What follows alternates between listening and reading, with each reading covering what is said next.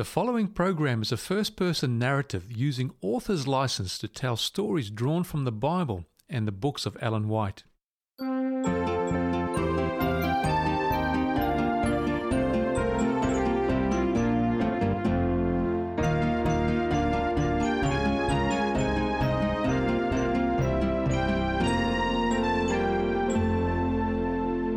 Welcome to Family Storytime with Carly Fraser. Join us as we step back in time to hear about the innkeeper's daughter. Hi there, my name's Naomi, and I'm not someone who is able to remember every aspect of childhood with incredible detail. And to be honest, I'm a little bit suspicious of those who can. In fact, I struggle to remember most of the things on my to do list each day. But there is one night that has left an indelible mark on my mind. It was crowded, very crowded. And I don't mean, oh, there's a lot of people on the streets and it's hard to walk home to my house crowded. I mean, I've lost my bed mat and I'm sleeping in the corner with all six of my siblings because mum and dad have welcomed what feels like an entire town to stay in our house. Dad said it was the census, whatever that meant. all I knew was life got crazy busy very quickly. It was all hands on deck, and my chore list had doubled in size. Bedtime had well and truly flown by when I snuck outside to get some fresh air. It was an attempt to reconcile myself to the fact that I would be sleeping with Sarah's knees in my back and Jerry's feet in my face because for some reason he liked to be different to everyone else. As I stood gazing up at the stars, breathing the cool air deeply, and frankly enjoying the relative silence of the moment, I began to notice sounds coming from our animal shelter. Curious, I crept towards them to investigate. I was only halfway across our courtyard when I heard a baby's cry pierce the night air. What in the world was going on? Soon the voices identified themselves as a man and a woman. Seriously, have we come to the point where we are now putting people in with the animals? I mean, I thought that's what my parents did when they put me in with the rest of the kids. But this, this takes it to a whole new level. Peeking through a hole in the wooden gate I saw a woman resting in the straw with a baby in her arms. It looked like a very newborn baby. Her husband was moving the straw around to form what I could only guess was a place for them to sleep that night. As I stood there, I heard a voice say, It's okay. You can come in. Startled, I realized the lady was talking to me. Slowly, I swung open the gate and took a few hesitant steps inside. She smiled at me, an exhausted, small smile that suggested she'd been through quite an ordeal. Inching my way forward, I snuck up to her side and looked down at the baby. He wasn't a beautiful baby, and his face was a bit red and wrinkled. But I had this overwhelming urge to ask if I could hold him. Being too shy, I settled for sitting in the straw beside them and holding his hand. His mother said his name was Jesus. I hadn't heard of many Jesuses, but it sounded like a cool name. She also said he was a gift from God to this world. I didn't know what that meant, and I wondered why God would put his gift in with the animals, but I just let that one slide. I don't know how long I sat there, but it must have been ages.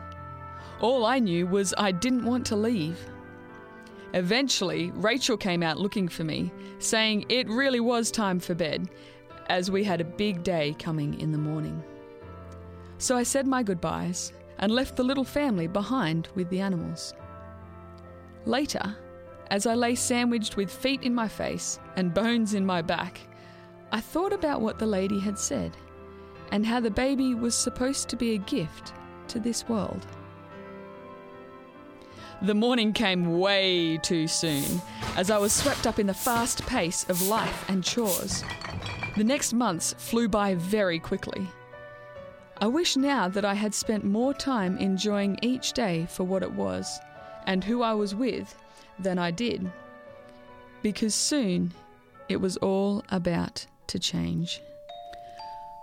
I remember coming back from the well early one morning with our water jug balancing precariously on my head when I heard screams coming from the distance. Walking faster, I was overwhelmed with the thunder of horses careering down the street. We were a small town and there weren't many who could afford horses, so any were a rarity. Then I saw a sight that sickened me. There were soldiers who had come to town with the horses, and they appeared to be systematically working their way down the street, house by house. The screams of mothers pierced the still air, and some children were standing around crying, obviously not understanding what was going on. I ran to our inn, not caring about the water that sloshed out the top of the jug and down the side, wetting my tunic. Slowing down as my home came into view, I saw my mother sitting outside, holding the limp form of my brother Jeremiah in her arms. My mind refused to believe what my eyes were telling me. As I walked closer, my hands lost their grip on the jug and it fell, shattering on the ground. The remaining water spilt into the dust. My older brother Peter grabbed me, quickly holding me back, saying Mum needed to be left alone for a while. Everything changed that day. My mum became incapable of making any decisions regarding the day to day running of the inn, and my father became obsessed with an intense hatred of our rulers and their soldiers. This hatred became shackles, holding him back from any constructive work. To be honest, most of us Israelites seem to have been born with an innate dislike of anything Roman.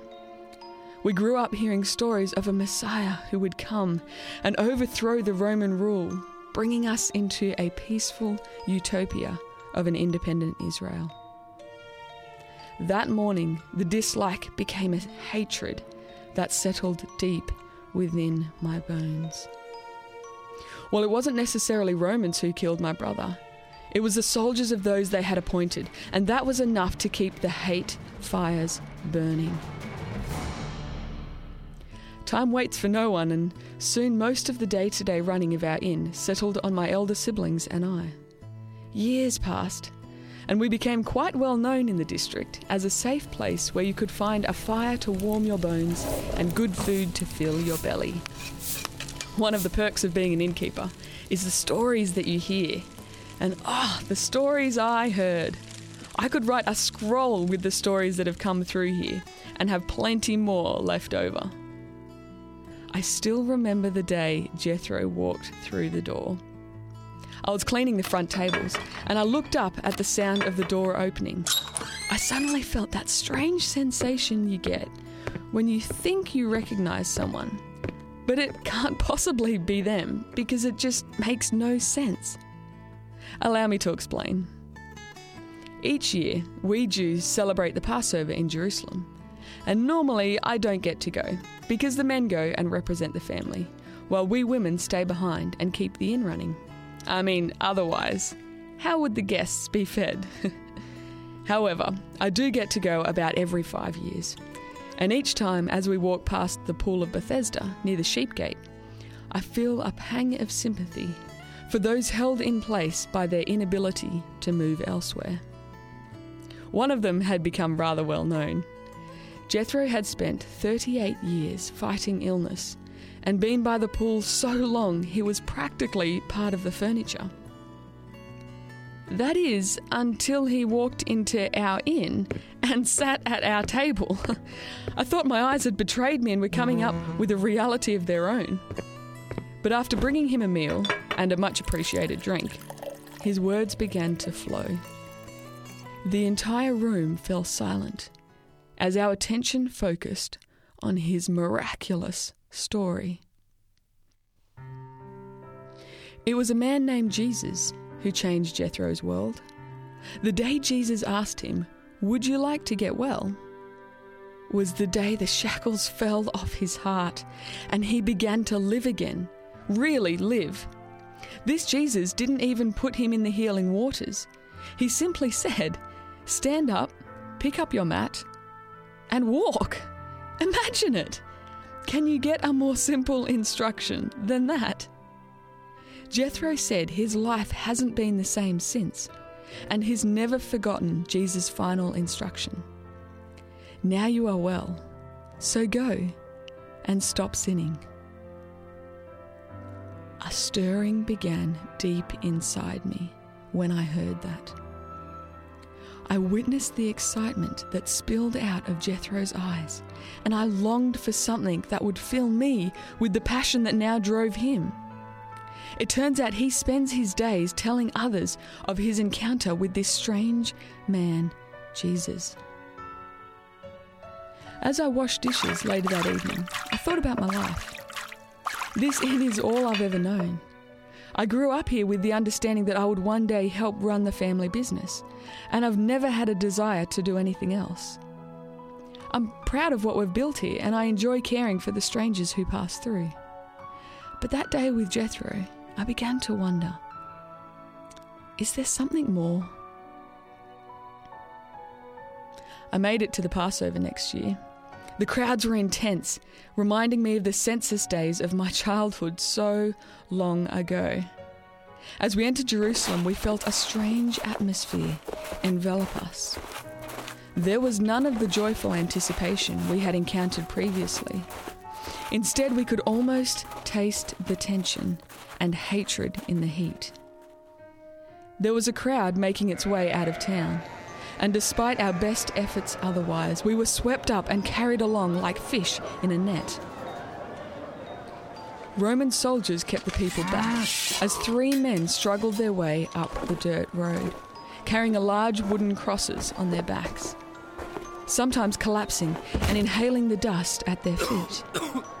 One man struggled so much from blood loss apparent from the gaping wounds on his back, that when he collapsed, he could barely move. A soldier reached into the crowd and grabbed an unsuspecting bystander, pushing him to the ground and forcing him to carry the man's cross. As we crawled up the hill, it soon became very clear that there was something different about this middle man. People called him Jesus, and he had none of the anger and resentment that marred the faces of those either side of him. In fact, there was a strange peace coming from beneath the blood and sweat that covered his face. As we reached Golgotha, I saw through the crowd a small group huddling together near the centre cross. They were quieter and calmer than the rest of the mob, so I moved to stand nearby.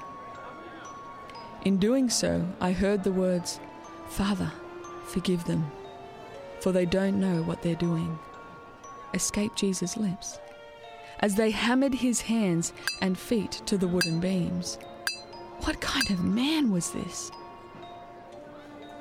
When they raised the cross and dropped it into the hole in the ground, he gasped from the jolting impact. The crowd continued to raise taunts to those on the crosses, and as I looked closely, I noticed one of the thieves trying to say something. Licking his lips, he tried again. Jesus, remember me when you come into your kingdom. Stepping closer, I strained to hear Jesus reply. I assure you, today, he said, you will be with me in paradise. What was it about this man that enabled him to grant requests like that? promise paradise to a thief, offer comfort to another when he was clearly struggling for breath himself. Raising his head again, he was able to look around, and as his eyes fell upon the woman and man in front of me, he said, Dear woman, here is your son. And to the man, he said, Here is your mother. I stepped sideways to get a clearer look at the woman who was evidently his mother. My heart stopped as I was thrown back in time to a smelly, musty animal shelter and an exhausted young woman who smiled and invited me inside. The words I heard that night came rushing back to me. This baby is God's gift to the world. Whoa! Instantly, I realized that that baby, the Jesus who healed Jethro, and this Jesus on the cross were all one in the same. The sickening feeling I felt when I witnessed Herod's men kill the boys of Bethlehem came back with such force it caused me to sit down before I lost my balance and my lunch. It seemed as though nature also rebelled against the events of Golgotha, as the sun itself refused to shine for hours. When the darkness finally lifted, I heard Jesus utter his last words. It is finished. Then he bowed his head and died.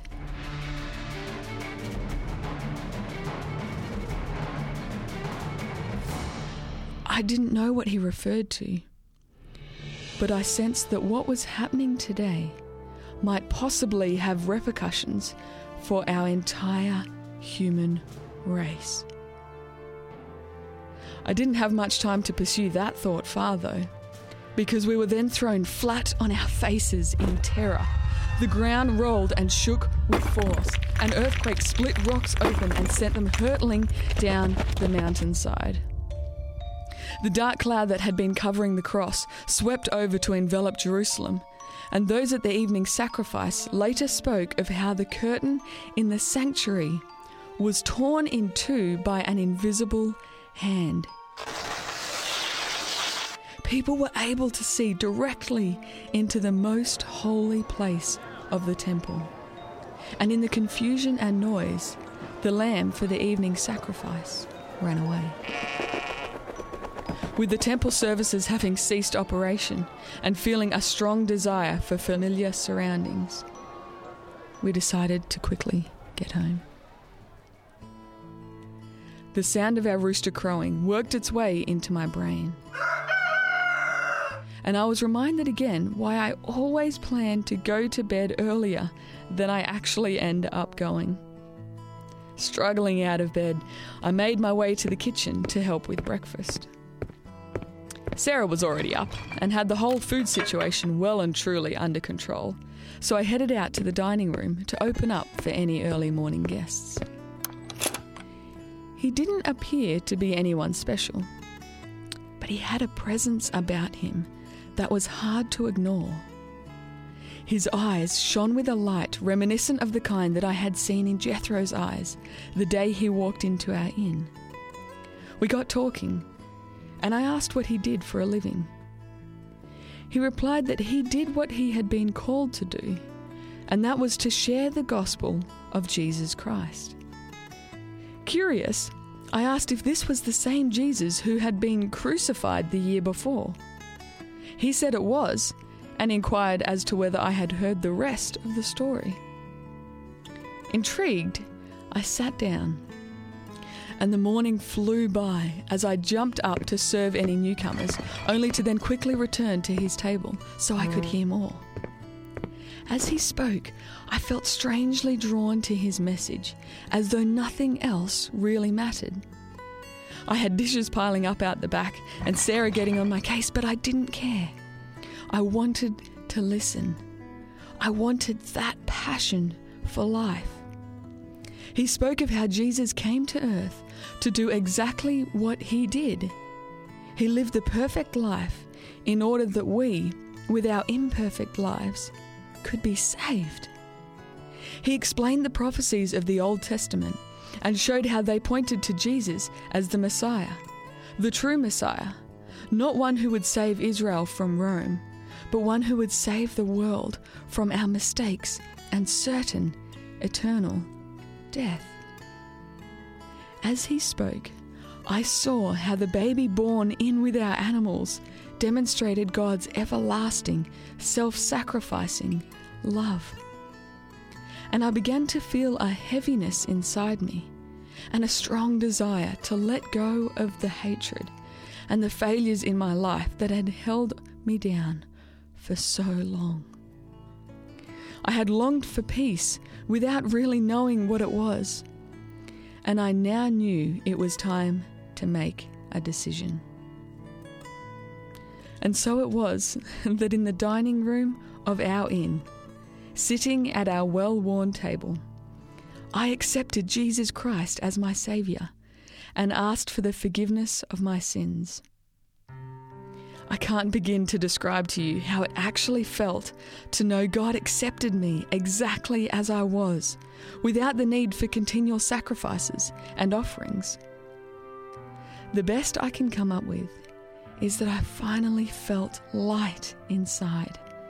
And I knew that no matter what happened, everything was going to be okay in the end. And that's the key, I think, in the end. Life doesn't just become all lavender and honey cakes after that morning. In fact, in some respects, it became harder. But since then, I have this peace deep inside me because I know that I am fully loved and entirely accepted. It's knowing that the creator of this world loved me so much, he was willing to lay down his life to give me life that puts everything else into the right perspective. I grew up in an inn. All I ever wanted was to be an innkeeper and to hear stories from travellers passing through. Now I understand there is more going on beyond human sight than I could ever have imagined. No longer am I waiting for the Messiah. Jesus Christ clothed himself in humanity and stepped down onto this earth to live and die for you and for me. I know now that there is a greater purpose for my life and for yours too. I used to just listen to stories. Now, I tell the only one that matters to anyone and everyone who will listen. You see, I'm still an innkeeper, but now I'm an innkeeper with a mission. What's yours? Will you pray with me? Dear Father, thank you so much that you sent Jesus to live here on this earth as a human, to live that perfect life that we can't live, and to die for us so that we may live eternally with you. Father, that's incredible and, and it's really hard to kind of get our minds around, but I just thank you for that. And I thank you that you have given each one of us a mission to tell others about the love that you have for us and for them. And I just pray that you will guide us through your Holy Spirit and you will draw us closer and closer to you each day. And that you will teach us to love the way that Jesus loved and the way that he still loves. We are so grateful. We love you and we can't wait to see you. Amen.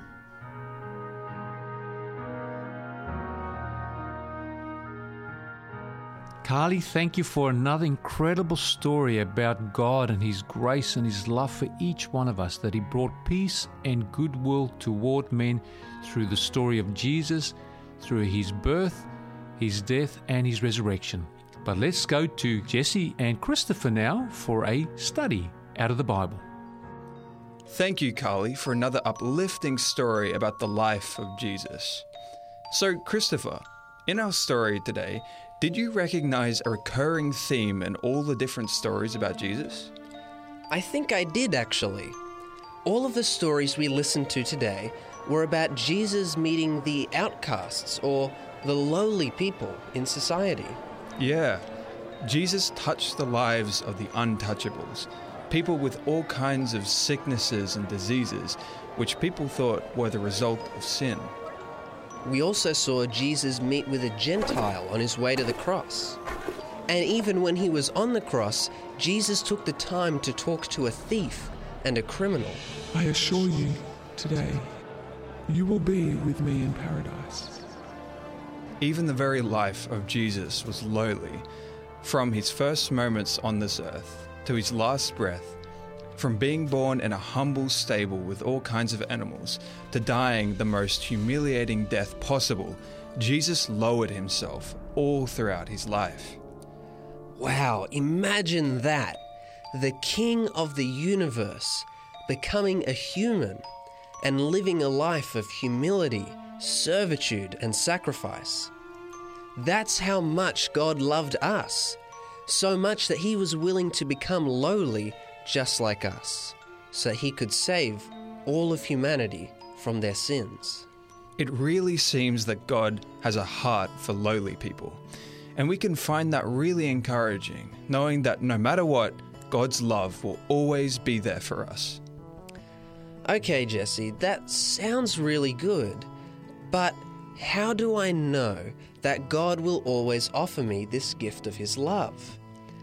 I just don't feel like I deserve this love of His. Well, that's the amazing thing about God's grace.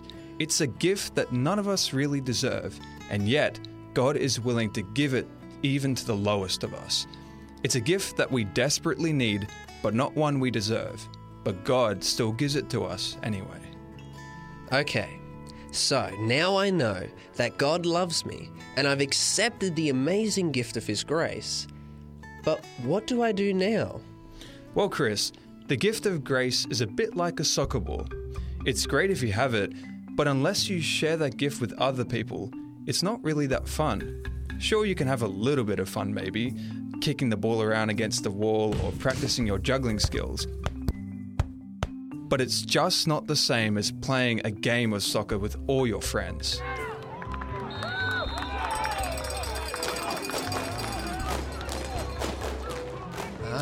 Okay, so just like I need to share my gift of the soccer ball with others, I need to share the gift of grace with other people as well. Exactly. Now that we have been shown this amazing grace, God asks us to show it to others as well, so that God can give everyone else his gift of love.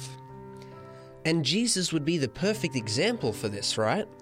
We don't just show grace and love to the important people or just our family and friends or the people that we like. Jesus wants us to go to the lowly people or the people that you may not get along with or even your enemies. And I know that sounds really difficult because you're probably thinking, but they don't deserve that grace. But remember, neither do you. That's why it's a gift. So, Jesus has provided us with the perfect example of how to share the gift of grace with others. Will you choose to follow Jesus and tell everyone the good news of his love and grace?